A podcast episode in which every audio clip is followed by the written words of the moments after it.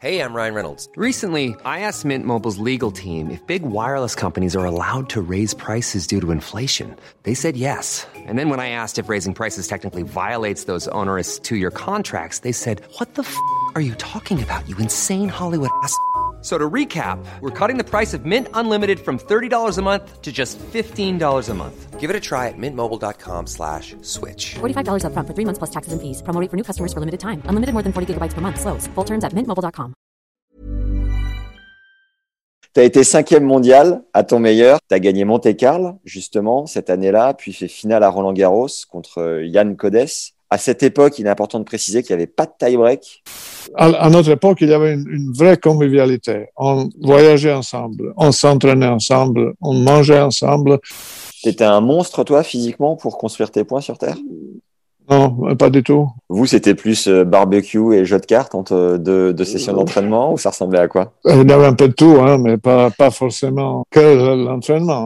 Je pose la question à, à Raphaël Nadal, ou Djokovic ou Federer. Quand il commence le tournoi, bon, il a toujours quelques matchs ou quelques tours de difficulté. Tout d'un coup, tout se met, tout se met en place.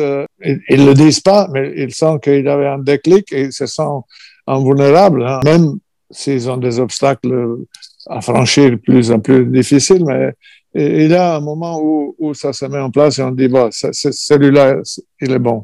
C'était, est-ce que c'était les deux premiers gros prize money que tu gagnais entre, entre Monte-Carlo et Roland ? euh, Tu sais, à l'époque, on, on, vraiment, on ne s'occupait pas trop de, de, de parties financières, hein. On était content d'être invité, d'être...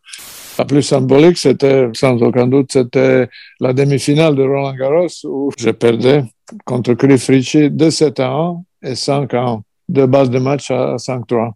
Et je gagne le quatrième sept à cinq et le cinquième sept à cinq et j'arrive en finale de Roland-Garros.